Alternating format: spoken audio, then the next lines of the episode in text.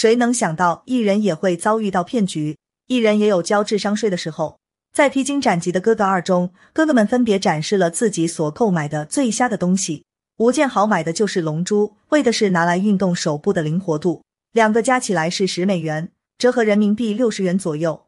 这个价格明显也是交智商税了。像这样的龙珠，一个五元钱就够了。吴建豪还非常自豪，认为自己买的是非常有价值的东西。其实不过就是两个很普通的球而已。陈小春买的是乒乓球拍，另外一面还是镜子。没想到五十岁加的陈小春依然有着偶像包袱，喜欢一边打乒乓球一边还能照镜子。陈小春的钱都上交给妻子殷彩儿了，他应该买太多的钱购买昂贵的东西，所以这个东西只能说很鸡肋。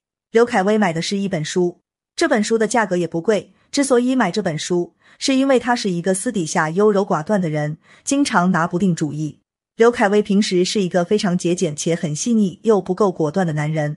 私底下的他和前妻杨幂的性格真的是两种不同的极端。杨幂就是为人很果断、很有主见、有思想的一个女生。两个人离婚也并不是没有理由的。吴卓羲买的是中草药，可以清洁牙齿；林峰买的是一个红外线的笔，可以按摩，还能对肌肉酸痛有帮助。哥哥们购买的这些东西看似很瞎，实则很大程度上能看出他们的价值观和生活态度。遭遇骗局。相比吴建豪哥哥的节俭，王大陆花钱明显大手大脚，花三千元买了个快乐。事情是这样的，王大陆和女友蔡卓宜一起去美食一条街去逛街，请注意，王大陆都用另一半来称呼蔡卓宜了，可见两个人的关系已经更进一步了。王大陆也感慨到了结婚的年纪，一定会结婚成家。只是蔡卓宜已经离过一次婚，对婚姻多少有一点阴影，并没有太多结婚的渴望。蔡卓宜在私底下也是一个非常单纯可爱的女生，没有太多的生活经验。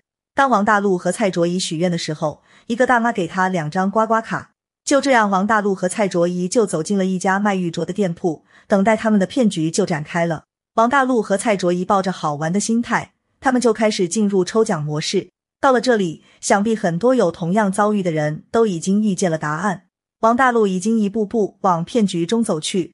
店里的阿姨拿了刮刮卡三张给王大陆，后来又拿了二张，最后的两张就刮出了一等奖。一等奖就是他们的骗局。一等奖是可以用一折来购买店里的玉镯子，一个玉镯子原价要三万元。更大的套路就是等购买二年之后，王大陆还可以拿来以原价的一半来卖给店家。王大陆心想，这样算的话，他是稳赚不赔，而且两年后还净赚了一万五千元。抱着很美好的憧憬，王大陆就花三千元买下了玉镯。买完玉镯出了店门之后，王大陆瞬间冷静下来，他才意识到自己是被骗了。可惜为时已晚了。王大陆并没有去追究，而是选择了把玉石带回家。